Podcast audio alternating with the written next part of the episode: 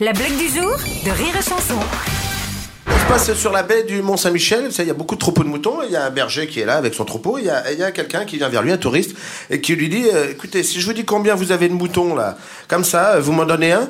Alors l'autre, qui a plein de moutons, il dit allez-y, dites toujours. euh.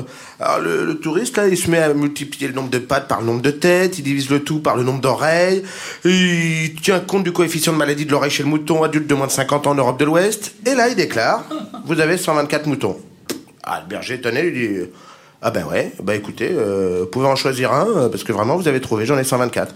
Et, euh, le berger il dit après au mec, il dit Si je vous dis euh, ce que vous faites dans la vie, si je trouve votre métier, vous me rendez mon mouton?